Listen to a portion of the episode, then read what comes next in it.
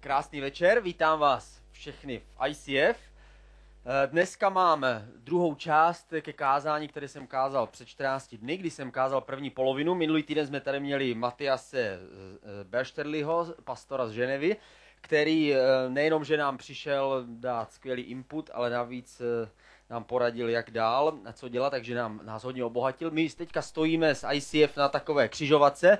My jsme začali před třemi lety dělat tuhle církev proto, protože věříme, že to poselství Ježíše, kříž Ježíše je pořád stejně mocný a stejně silný, jako bylo po celý staletí, po všech staletí, které jsou před námi. Ale uvědomujeme si, že kde je dneska Evropa, kde je dneska Česká republika, církev často je velmi, velmi vzdálená představě lidí, že to je nějaký alternativní způsob života, tady by mohla vést cesta, pravda a život. A snažili jsme se už od začátku dělat církev jinak. Ten v jádru toho všeho, co my tady děláme, je samozřejmě misie a my chceme, aby, aby Ježíš mohl být zajímavý pro někoho, kdo se nad tím aspoň zamyslí, aspoň se zastaví a uprostřed toho, toho velkého proudu materialismu si řekne možná, že tady je nějaká alternativa a možná, že na té zprávě, o čem křesťanství je, možná něco je. Takže my od začátku se snažíme dělat církev tak, aby jsme se mohli někoho přivést, pozvat, aby se mohl přijít někdo, kdo z církví nechce mít nic společného, kdo o Bohu pochybuje, neví, jestli ve skutečnosti je a jsme, chceme být schopni mu komunikovat to, čemu věříme, víru Ježíše. Nicméně po třech letech je dobré se zastavit a říct si, kde jsme skončili, kam vlastně směřujeme, podařilo se nám, nebo daří se nám to, co chceme a myslím si, že budete souhlasit se mnou, kdo, kdo patříte k ICF, že víte, že stojíme teď na takové křižovatce. Nejenom, že končí tady tenhle pronájem, nejenom, že se blíží náš projekt, projekt lodi, kostel na, na lodi, kterou děláme, ale věříme, že to je jenom symbol něčeho duchovnějšího, že my stojíme na křižovatce a je na nás, jestli ta práce dál se bude rozvíjet, anebo jestli bude stagnovat tam, kde jsme zrovna právě teď. Jestliže si zvolíme tu správnou cestu, tak potom nám nezbyde nic jiného, než se přiblížit k Bohu a žádat Boha, aby nám pomohl, aby nám dal tu druhou lásku, nebo první lásku, jak, jedno, jak to nazveme. První láska je to zamilování, ta horlivost. Druhá láska je to, že my víme proč toho druhého milujeme. Známe jeho chyby, známe jeho slabosti a přesto víme, že to je to nejlepší, co můžeme udělat. Milovat tuhle ženu nebo tohle muže, kterého jsme si vybrali. My potřebujeme oboje. Možná, že ty potřebuješ tu první lásku, aby si znova zahořel tou, tou horlivostí, anebo potřebuješ tu druhou lásku, kdy si překonal všechny ty zklamání jako já a řekneš, ne, ne, ne, tohle je ta dobrá manželka, kterou budu chtít. Nebo jinak to můžeme vyjádřit, že potřebujeme naskočit na tu další boží vlnu, která je. Možná jste někdy viděli, viděli, uh, viděli vlny, po kterých uh, surfaři se nechávají nést. A my od začátku jsme se snažili to stejné. Snažili jsme se čekat na boží milost a jít s tou jeho vlnou, s tím jeho působením, s, s tím, co on dělá. A já jsem přesvědčený, že teď zrovna přichází čas, abychom otřepali nebo očistili to naše prkno a abychom znova naskočili a vyhledali tu správnou vlnu. Já jsem za poslední měsíc, když, jsme, když jsem plánoval tady tohle téma, které se jmenuje upgrade, nebo zlepšení, nebo jít o úroveň výš, tak sám jsem si říkal, to musí začít ode mě nějakým způsobem. A skutečně musím říct, že můj modlitevní život prožil změnu tenhle měsíc a musím, si, musím říct, že něco nového přišlo do mého života a věřím, že to je takový první začátek toho, co Bůh chce dělat mezi námi. A my jako příklad si vezmeme znova tu knihu Nehemiáš, o které jsme mluvili už před 14 dny. Kniha Nehemiáš není dlouhá, má jenom pár kapitol. Je to, popisuje, je to popis eh, obnovení zničeného Jeruzaléma, kdy Nehemiáš se tam vrátil a obnovil hradby. Během dvou měsíců postavili znova hradby a Jeruzalém se znova stal městem. Ale tohle byl teprve začátek. On sám si to neuvědomoval od začátku. Říkal, prostě to postavíme a bude to. Tak jako my jsme si říkali na začátku. Prostě to tady vybavíme a bude to. A my jsme to udělali ne během dvou měsíců, ale ještě rychleji. On to udělal během dvou měsíců, kdy vystavili hradby, ale potom teprve začaly další výzvy. Protože ten náš život jako křesťanů tady, tady na zemi není jen tak. Někdo proti nám bojuje a my proti někomu bojujeme. Boží slovo říká, že myšlení našeho nepřítele nám nejsou neznámá. My víme, o co mu jde, abychom, to, abychom zdali všechno, abychom byli nevěrní, abychom opustili všechny zásady, abychom opustili Boha, abychom opustili jeho víru a abychom eh, se na to všechno vykašlali a řekli, mm, nedá se nic dělat. Jako minule o tom mluvil Matias, o té šedi, té průměrnosti. No, tak prostě to nějak přežiju ten život. Pak přijdou první šediny, kouty, koutky, prostě a, a prostě tady to začne trochu růst a celý svět se začne trochu měnit a tak dále. Ale on nás vyzýval k tomu, abychom nežili v průměrnosti a nenechali se strhnout do té duchovní průměrnosti, ale pozvedli. Víme, že náš nepřítel je ten, který chce, aby jsme řekli, o, tak jako, pff, to je o ničem, jako vzdáme to. A nebo je, tamhle je někdo zajímavý, zajímavější než, než ten člověk, kterému jsem se dal. A my víme, že jeho myšlení a jeho strategie nejsou tak složité prohlédnout. A přesto znova a znova mu sedneme na lep. I když my víme, o co mu vlastně běží, tak stejně on to umí tak zaonačit, že ve skutečnosti si omlouváme svoje vlastní chyby a omlouváme si někdy svoje vlastní hříchy. Tak jako to bylo v době Nehemiáše. Když Nehemiáš dostavili hradby, Nehemiáš řekl, konečně můžeme odložit zbraně, protože oni stavěli hradby a zároveň měli meč na svých zádech a vždycky někdo hlídal, jestli nepřijdou nepřátelé, jiní stavěli. Byla to taková vypjatá atmosféra, taková revoluční doba. Jakmile to opadlo, tak, tak lidé byli pořád ještě nadšení, už se začali zabydlovat a pak najednou řekli, dobře, tak pojďme si srovnat svoje životy. A zjistili, že mnozí z těch, z těch Izraelců, kteří tam byli, mezi tím udělali to, že si vzali manželky z okolních národů, ale nečekali, až ty manželky se stanou proselitkami, to znamená připojí se k Izraeli a oni si je vezmou, ale vzali si je prostě jen tak, prostě protože měli hezké IQ, proto se berou jako a e, prostě spolu s nimi si vzali jejich bohy, že spolu s nimi si vzali jejich životní styl, spolu s nimi si vzali jejich způsob života a to bylo něco, co Bůh od začátku nechtěl. Bůh říkal, nejprve jejich srdce se musí připojit k Izraeli, připojit ke smlouvě s Bohem a potom můžete ho vzít mezi sebe. Každý má prostor, každý má místo, ale nemůžete dělat špatné věci. Teď najednou zjistili, že, že takové věci se staly a stalo se to tím, že oni začali předčítat zákon. Zákon je e, Bible nebo Boží slovo a začali mluvit o svatosti. Když se řekne slovo svatost, tak my víme, že v Bibli má dva významy. Na prvním místě ukazuje druh života, to znamená způsob života, je to v Novém zákoně se píše o nás, že my jsme svatí. Bible říká, že my všichni jsme svatí, kdo jsme v Kristu Ježíši. Není to proto, že bychom byli tak významní a že bychom my všichni zemřeli mučednickou smrtí, jako je to v katolické tradici, ale Bible říká, že svatý znamená oddělený. To znamená, všichni, kdo se vydají dobrovolně Bohu, jsou oddělení pro Boha a biblickým jazykem to znamená, že jsou svatí. To znamená, je to druh života, způsob života. Ale jiný význam té svatosti znamená styl života. To znamená tak, jak žijeme. Že máme nejenom, že patříme teda Bohu, jsme boží, ale najednou máme teda žít jako On. Máme žít jako Bůh. Máme žít jako Ježíš. A tohle na nás přichází jako těžký zákon nebo těžká, těžké očekávání. Nástroj svatosti, to, jak Bůh prohlíží náš život, není naše svědomí ani naše srdce. My se nezlepšíme tím, když se podíváme sami na své vlastní skutky a do svého vlastního srdce. Protože my sami dokážeme klamat. Já jsem zakládal zahradu a nechal jsem si zpracovat projekt. Šli jsme za projektantkou, přivezli jsme ji k nám na zahradu, řekli jsme, tohle je pláň, tamhle černý bez, co jsem založil já, co jsem zasadil, tamhle je zlatý déšť v druhém rohu, ale nevím, co s tím dělat dál. Takže ona se zeptala, co chceme, jak bychom se to představovali a podle toho nám nakreslila plán, takový projekt, my jsme za něho zaplatili. Koupili jsme si takový sešit, kde bylo rozepsáno přesný plán, kde má být který keř, která rostlina, která kytka a potom tam byl popis těch jednotlivých, jednotlivých druhů a podle toho jsem měl postupovat a měl jsem tu zahradu udělat, pokud jsem nechtěl si to zaplatit. A já jsem nechtěl. Takže, takže jsem začal postupovat podle toho plánu, začal jsem pracovat, jenomže plán, když se na něho díváš na papíře, vypadá jinak, než jak to je ve skutečnosti. Ve skutečnosti jsou tam takové mírné nerovnosti a tak dále a vypadá to, trochu, trochu to zkresluje. Já jsem postupoval přesně podle toho plánu.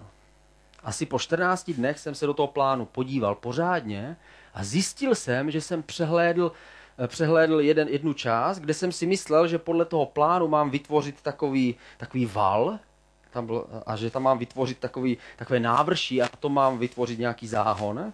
A když jsem se podíval znova do toho plánu, zjistil jsem, že tam není.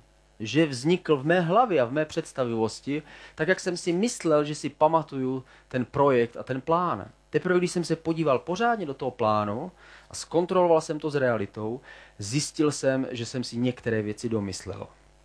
Stejné je to s naším životem.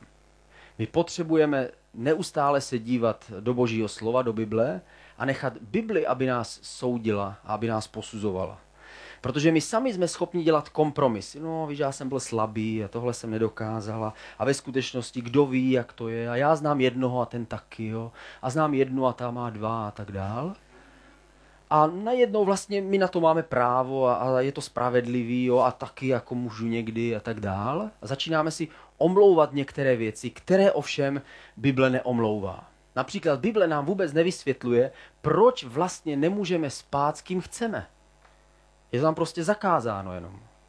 My vždycky kazatele to se snažíme vysvětlovat, protože si říkáme, lidi prostě to potřebují vysvětlit. Jo? Ale Bible to nikde moc nevysvětluje. Prostě napsáno, tohle se nedělá, takhle to prostě nemá být. A všichni v sobě to jaksi tuší, že to tak nemá být, ale to na poprvé. Na podruhé už eh, to možná tak úplně netuší. Takže Bible některé věci nevysvětluje, pouze nám je oznamuje. A my se Biblii máme poměřovat. Bible je dvousečný meč, který má odsekávat naše vlastní smyšlenky, to, jak si my představujeme ten plán, ten boží plán a jaký skutečně opravdu je. Musíme opětovně číst Bibli a nechat se soudit Bibli, aby náš život neodpovídal tomu, jak my si myslíme, že mají žít křesťané, ale jak opravdu žil Ježíš a jak máme žít. Můj známý mi říkal příběh jeho, jeho kamaráda, který byl s manželkou na misi, odjeli jako misionáři do jiné země a byli tam několik let a pak se vrátili zpět do, svého, do své církve, odkud byli vyslaní, odkud je vysílali jako misionáři, kde měli spoustu přátel. Měli tam takovou modlitevní skupinu, bylo to několik rodin, kteří je podporovali a kteří se modlili za ně. A oni se vrátili po několika letech z misie a říkali, našli jsme všechny přátele v církvi, byli jsme šťastní. Akorát si všichni navzájem vyměnili svoje partnery. Říkali, něco v nás nebylo v pořádku. Tohle nebyl zrovna přístup, nebo tohle nebylo to zrovna očekávali, s čím se setkají.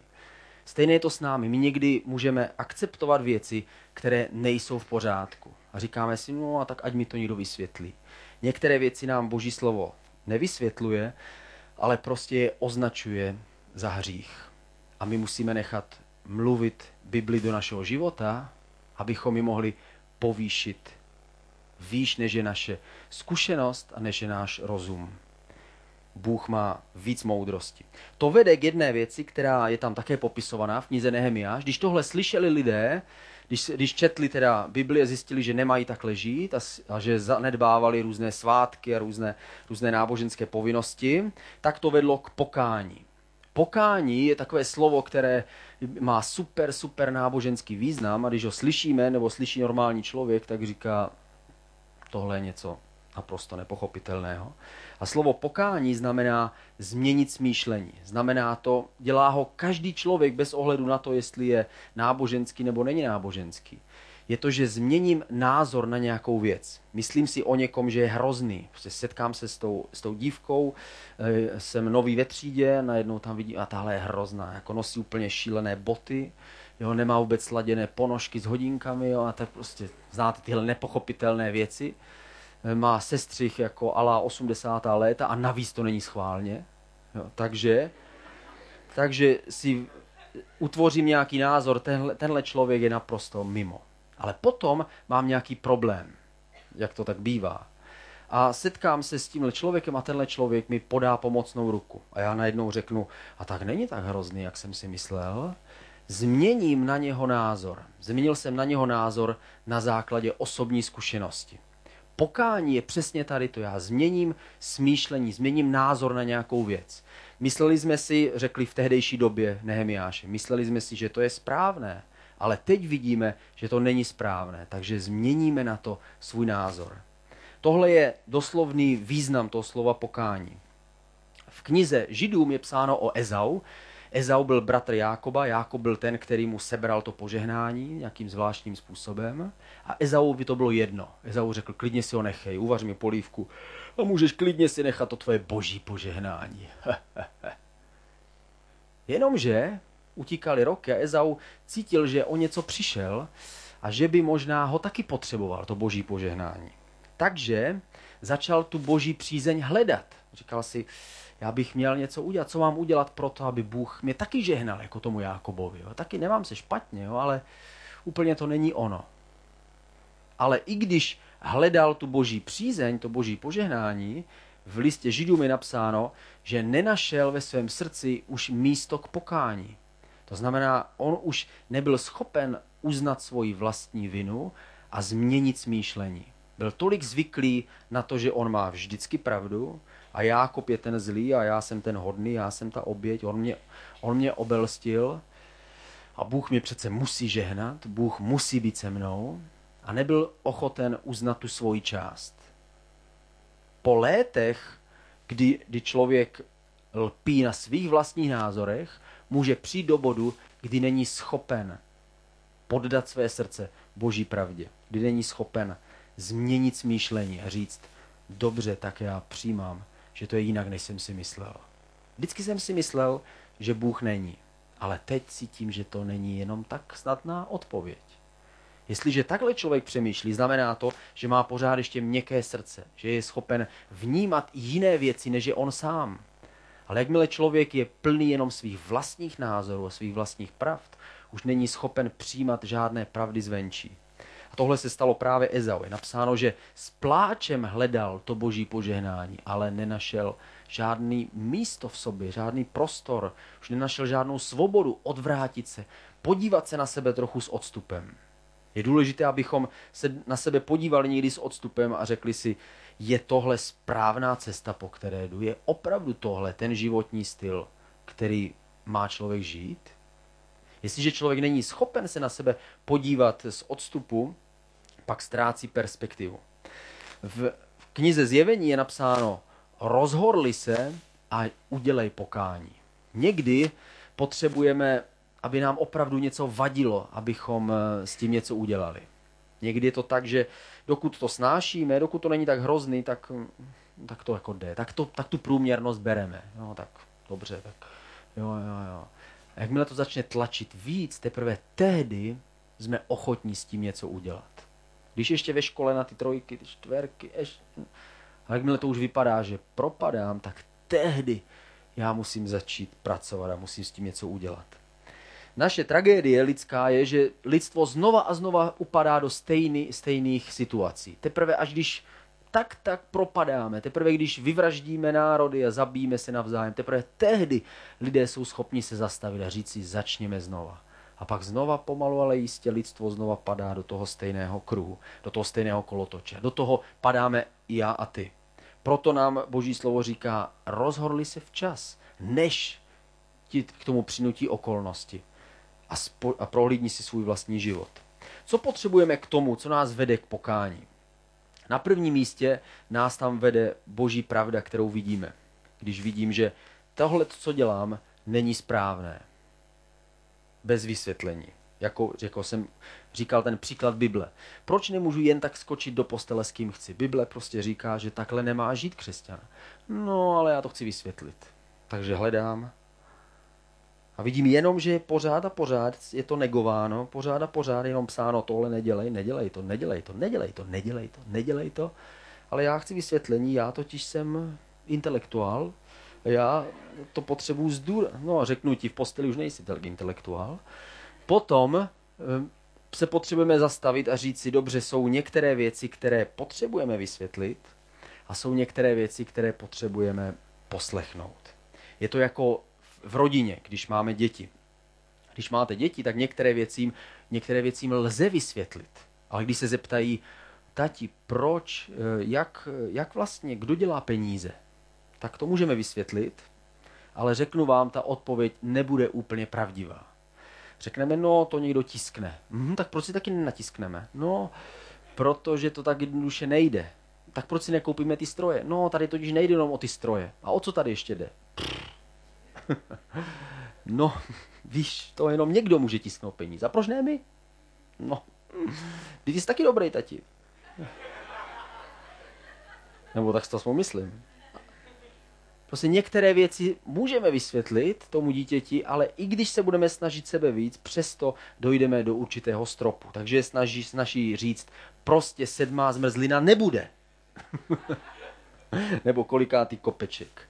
Prostě takhle to je. Jsou některé věci, které potřebujeme zdůvodňovat a jsou některé věci, ve kterých potřebujeme uvidět pravdu. Zármutek podle Boha vede k pokání, ale podle světa vede ke smrti. Je napsáno v 2. Korinským. To znamená smutek, který způsobil Bůh v našem životě, že my víme, to je špatně, tak ten nás vede k tomu, že řekneme dobře, tak přehodím kolej, tak nebudu takhle žít, nebudu takhle mluvit, nebudu takhle přemýšlet o druhých lidech. Já to změním teď. Chci přemýšlet jinak. Vede to k pokání, k svobodě, k uvolnění. A jak říkal minulý týden Matias, vždycky, když jsme věrní, tak jsme vítězové a cítíme se dobře. Ale smutek podle světa nebo podle, podle materialismu vede ke smrti. To znamená, že ten smutek říká, ale já se nemůžu změnit, nikdo mě nemá rád. Proč mě nepřijmou takového, jaký jsem? Proč mě ani Bůh nepřijme takového, jaký jsem? Jsem opuštěný chudák, sám. A je to pravda. A tak to skončí. Co ještě potřebujeme? Potřebujeme nejprve vidět Boží pravdu, pak potřebujeme vidět Boží lásku, že Bůh nás miluje.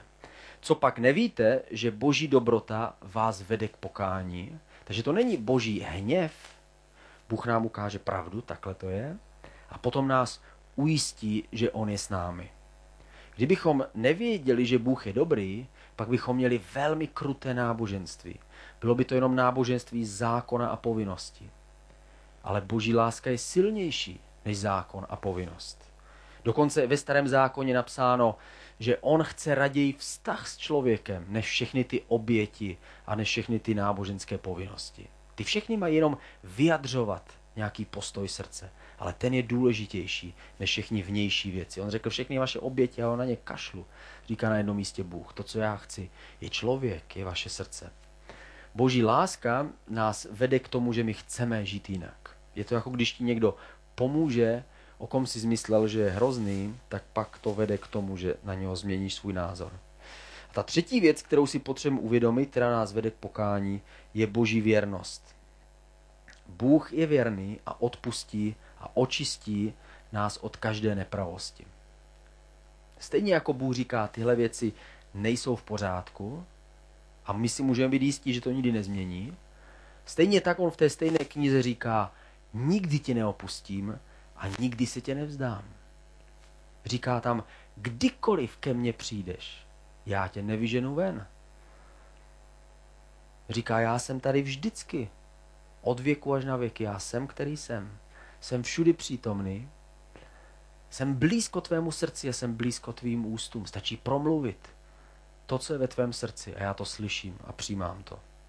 Bůh je věrný a odpouští nám nepočítá naše nepravosti a hříchy, ale maže a odpouští, když my jsme ochotni je vyznávat, když my jsme ochotni se měnit. Jestliže tím touhle cestou jdeme, jestliže se snažíme posvítit, nechat svítit, jako já tady tohle světlo, nechat svítit Boží pravdu do svého života, Jestliže jsme ochotní, když rozpoznáme stín a věci, které nejsou v pořádku, je změnit, jestliže jsme ochotní, pak můžeme očekávat tu smetanu e, na dortu. To nejlepší, co v křesťanství existuje. A to je naplnění Duchem Svatým. Kdyby nebylo Ducha Svatého a kdybychom neměli jeho sílu, jeho moc, bylo by velmi těžké být křesťanem. Museli bychom být jako jako ti, ti, kteří stojí v metru a mají tam ty časopisy a musí prostě musí to dávat a musí prostě do toho jít, protože to je součást jejich povinnosti. Křesťané, my křesťané jsme takový laxní. My křesťané jsme měli takový úplně super svobodní, že na to kašleme dokonce a tak dále, protože máme jinou cestu. Máme cestu svobody. Samozřejmě Bůh tam říká, nezneužívejte té svobody. Nicméně, ta svoboda tam je. Bůh chce, abychom nežili jenom ze své vlastní síly, ale abychom žili z Ducha Svatého.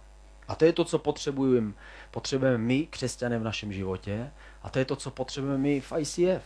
Potřebujeme víc jeho moci, jeho přítomnosti, víc jeho plnosti. Křesťané v první církvi byli často naplňováni Duchem Svatým. To první velké naplnění Duchem Svatým čteme o den letnic, když se křesťané modlili a čekali, co se bude dít. Ježíš byl vzatý od jejich očí, naštěstí ho viděli. Představte si, kdyby se jim ani neukázalo. Oni by ani nevěděli, že je vzkříšený. Ale takhle oni věděli, že je vzkříšený. On se vznesl od jejich, od jejich zraku, on jim uletěl nahoru a oni jako parašutisté, ale naopak. A teď oni, on na ně volal, čekejte, protože to přijde, to přijde, čekejte v Jeruzalémě. A oni říkali, ano, ano. A říkali si, ty musíme to poslechnout, budeme čekat, ale nevěděli, co přijde. Mysleli si, že třeba přijde 20 Ježíšů najednou. Otevřou se dveře, prostě a bude tam. Řekne, můžu být teďka ve 20 městech najednou. Nebo nevěděli přesně, co se bude dít, nebo že tam přijde on a bude měřit 22 metrů. Teď rošlapu Jeruzalém, kde je nejvyšší kněz? jako v, v Machu a Šebestově, jako když, když byli, nevím, jak přesně to kdo představoval. Podle mě Tomáš měl určitě jinou představu o tom, co se bude dít, než Petr.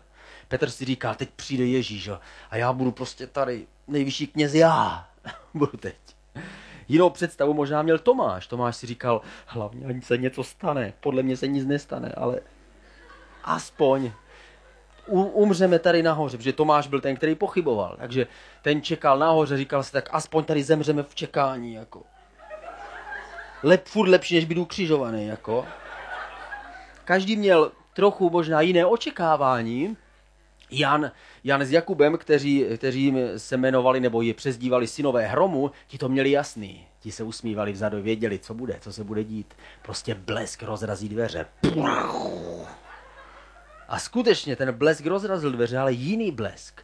Najednou se otevřela okna a celou tu místnost naplnil vítr, který ale nikdo neviděl. A nebyl to zvuk, jako dělám já teď. Byl to opravdový vichr. Jo? Takhle. To bylo úplně něco jiného. A nejenom to, ale najednou Jakub s, Jakubem, Jakub s Janem stáli vzadu a říkali, dívej se, dívej se, dívej. jeden po druhým začali hořet plamenem. A to nebyla jako malá svíčka, ping. Jako, možná jste viděli některé obrázky, jako, jako, že to bylo modlitba, pup.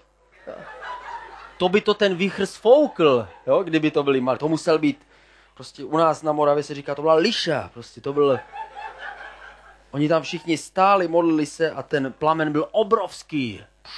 Dívali se, jestli bude ožehnutý strop, ale nebyl. Protože ten oheň byl jiný oheň. Byl to oheň ducha, který na ně se stoupil. A všichni začali nejenom, že zvedli ruce, dokonce i Tomáš. ale to dokázal oheň v něm způsobit. Všichni začali společně chválit Boha v různých jazycích a nakonec se rozběhli po městě a začali volat a všichni je slyšeli v různých jazycích a volali, co se děje. Opilci tady běhají po městě. A tehdy Petr se postavil a řekl v moci Ducha Svatého. To není to, co vidíte, tak to není opilost, ale to je jiná věc. To Duch Svatý na nás se stoupil a dosvědčuje jednu věc. Kristus, kterého vy jste ukřižovali, tak ten vstal z mrtvých a je tady právě teď přítomný k tomu, aby ti odpustil hříchy. Jsi připraven? A tři tisíce lidí volalo, Haleluja! A ten den se obrátili k Bohu. Takže to bylo první naplnění a to se opakovalo znova a znova. Petr, Petr s Janem později šli do města Samaří, co bylo první větší, větší město mimo Izrael. Tam se setkali s čarodějníkem, který se jmenoval Šimon, který říkal, já mám taky různé síly a také dokážu prostě různé moci, ale ta boží moc ho přemohla, byla větší než ta jeho moc. A je napsáno, že potom všechny ty učedníky, všechny ty křesťany tam naplnil duch svatý, byli naplněni duchem svatým. Další naplnění duchem svatým čteme v, v domě Cornelia. Cornelius byl římský důstojník, který uvěřil v Boha, ale nebyl žid a tak nevěděl, jestli má právo na všechna ta požehnání. Ale velmi se snažil pomáhat, pomáhat židům, takže nejenom, že na něho pamatovali všichni židé a měl u nich dobrou pověst, ale ve chvíli, kdy přišla dobrá zpráva o Ježíši, Bůh na něho pamatoval. Bůh vidí moc dobře, co je v lidských srdcích. On viděl tohle, tohle důstojníka, tohle, tohle nežida, který byl mimo, mimo zaslíbení, které byly. A přesto zrovna k němu poslal Petra. Petr spal a viděl to, to velké vidění, ty nečistá zvířata, Bůh mu řekl, jest ty nečistá zvířata, já měním prostě všechny zákony a všechny principy kvůli jedné věci a to je člověk protože člověk je hoden toho, aby kvůli němu přišel sem na zem, zemřel a ty půjdeš a budeš teď dělat věci, které se zdají nečisté. On nevěděl, co se bude dít. Najednou se otevřely dveře a tam, řek, tam přišel posel a řekl, zvetě Cornelius, aby si přišel do jeho domu. A Petr řekl, to bude určitě znamení, abych vstoupil do toho domu, který, člověka, který není žít. A vstoupil tam a kázal jim evangelium a oni byli naplněni duchem svatým během toho, co on mluvil. Někteří začali prorokovat, někteří začali chválit Boha v různých jazycích. A on říkal, jak jim teď můžeme zabránit, aby byli křesťané? Kdo teď zabrání vodě, aby nebyli pokřtěni? Říká Petra. Ten den je pokřtil a byli naplněni duchem svatým. Naplnění duchem svatým působí několik věcí. Najednou věci ducha svatého a věci božího království jsou pro nás reálnější než dřív. Můžeme žít jako pouštní křesťané. Prostě žijeme v tomto světě a víme, že kdysi, dá, kdysi před námi je oáza. To je smrt. Jo, že po té smrti je oáza. Takže my jdeme po poušti a tušíme, že prostě ten kdo žvíká vedle mě velbloud a že jednoho dne, ale to není velbloud, to je tvůj bratr na stejné cestě. Najednou, když jsme naplněni Duchem Svatým, je to jako bychom, jako bychom vstoupili do té oázy. A víme, že ta oáza začíná už tady. Sice to není ještě ta ten plná úžasná zahrada, ale přesto nemusíme jít jenom po tom suchém, horkém písku, ale můžeme taky nacházet ty studny a potůčky a vidět tu zeleň kolem nás. Najednou vidíme, ty, ty věci ducha jsou pro nás skutečnější. Najednou, když se řekne poslušnost, tak to v nás nepůsobí rakovinu, ale způsobí to v nás potěšení. Když se řekne duch, najednou určité slova pro nás dostávají jiné zabarvení věci ducha pro nás jsou skutečnější. Najednou, když jsme naplněni duchem svatým, děláme věci víc v boží síle než ve své vlastní. My jako křesťané jsme povoláni k tomu, abychom žili úžasné životy. A na to nám tak často chybí síla. Takže řekneme, no tak prostě na to nemám sílu.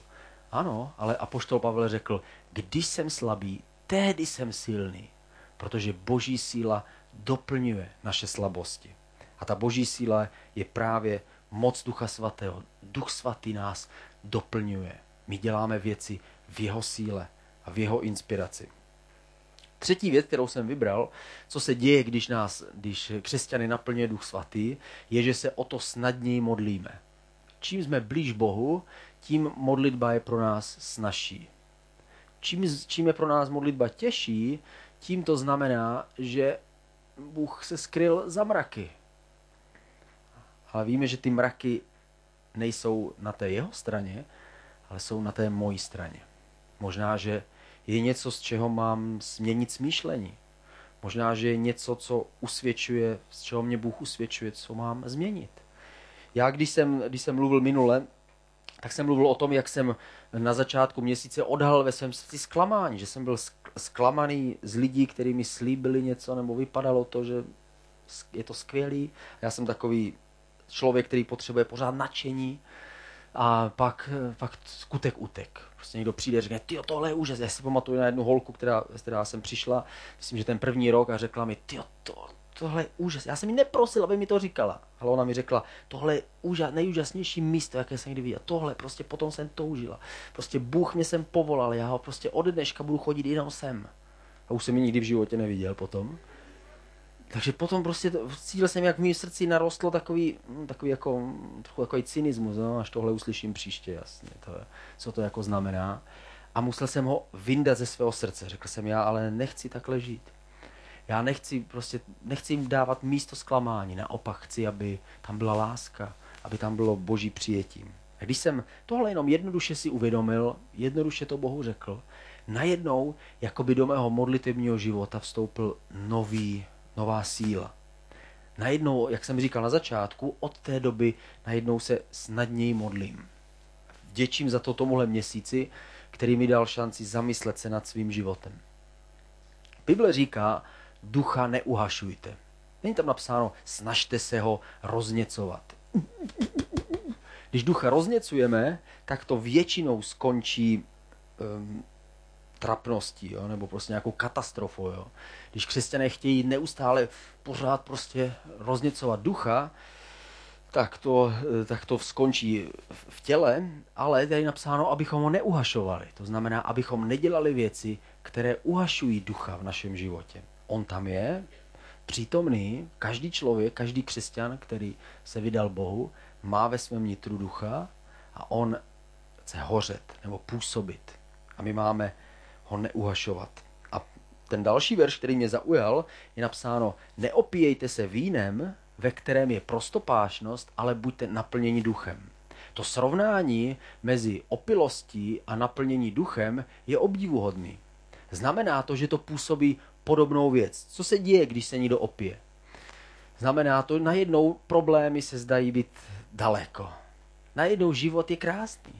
Najednou všichni lidé jsou zábavní. Najednou já sám jsem zábavný. Nebo aspoň se mi to zdá. To podobné se děje, když jsme naplněni Duchem Svatým.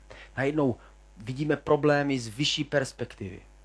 Najednou lidé kolem nás nám připadají přitažlivější než dřív. Najednou nám stojí za to přinášet oběti. Najednou se stáváme zábavnějšími lidmi. Ne, že bychom znali najednou nové vtipy, ale najednou máme ve svém životě jakousi novou šťávu.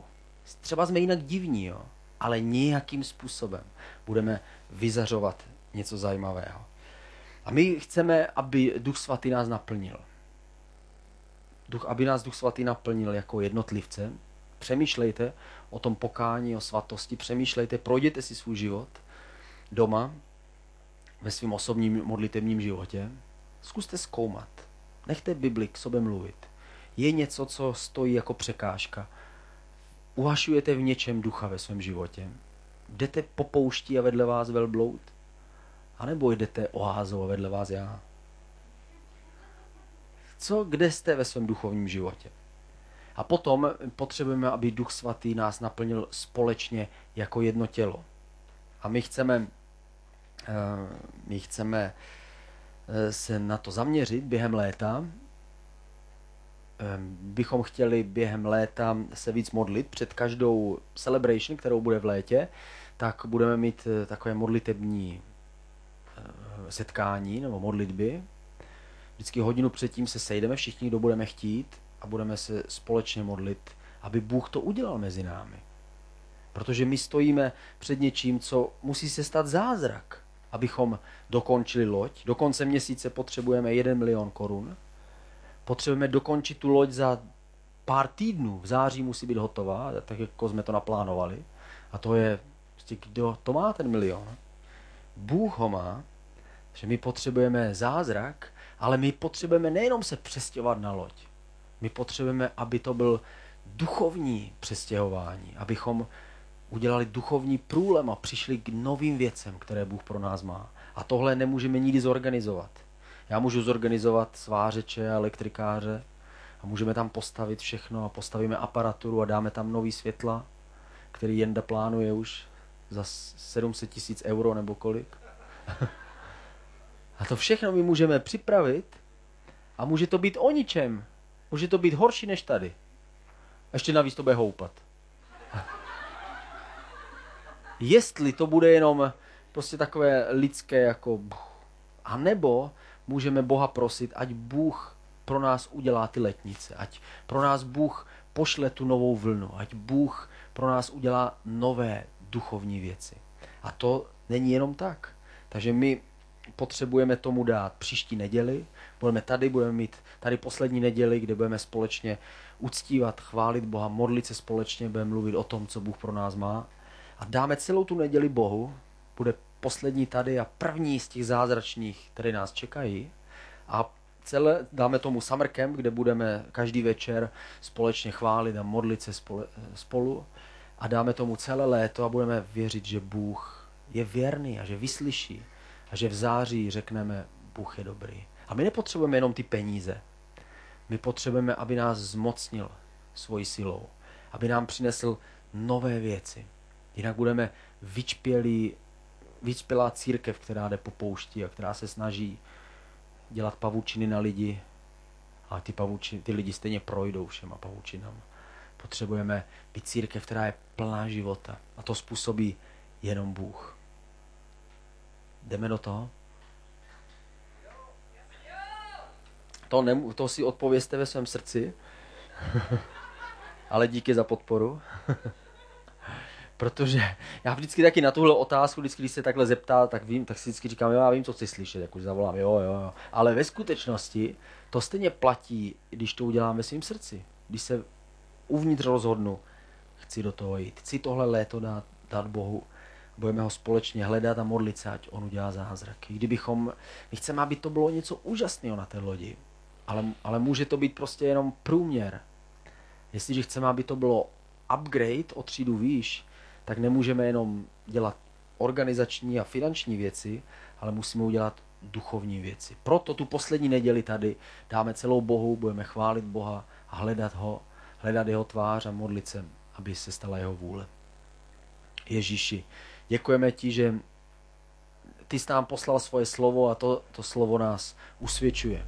A já se modlím za lidi, kteří tady jsou a kteří potřebují tvůj kříž vidět novým způsobem, kteří potřebují svůj život upravit a změnit názor a změnit smýšlení v různých oblastech jejich životů. A modlím se, aby se to stalo tvým duchem, aby si je posunul dál a prosím tě za tu příští neděli, modlím se za místo, kde budeme a modlím se za léto, které je před námi. My ho chceme celý dát tobě, Ježíši. A prosíme tě, aby si nás společně jako církev pozvedl o krok výš a modlíme se, aby jsme znovu chytili tu tvoji boží vlnu. Duchu svatý, tak my tě zveme a prosíme tě, aby si nás naplňoval v našich osobních životech, aby si nás naplnil jako církev. My tě prosíme, ať tě nikdo z nás neuhašuje. A prosíme tě, aby si přišel ze svojí moci a ze svojí silou mezi nás. Tak my se otevíráme teď. Přijdi jako živá voda do našeho života. Ty jsi jako ten pramen, který proudí a my tě přijímáme a děkujeme ti, že ty působíš, že naplňuješ nás. A udělej nějaké gesto, že přijímáš tu živou vodu nebo toho ducha, který na nás přichází. Já to vždycky dělám tak, že mu ukazuju, že mám prázdné ruce a že mám otevřené srdce. Duchu svatý, tak přijď a naplň nás.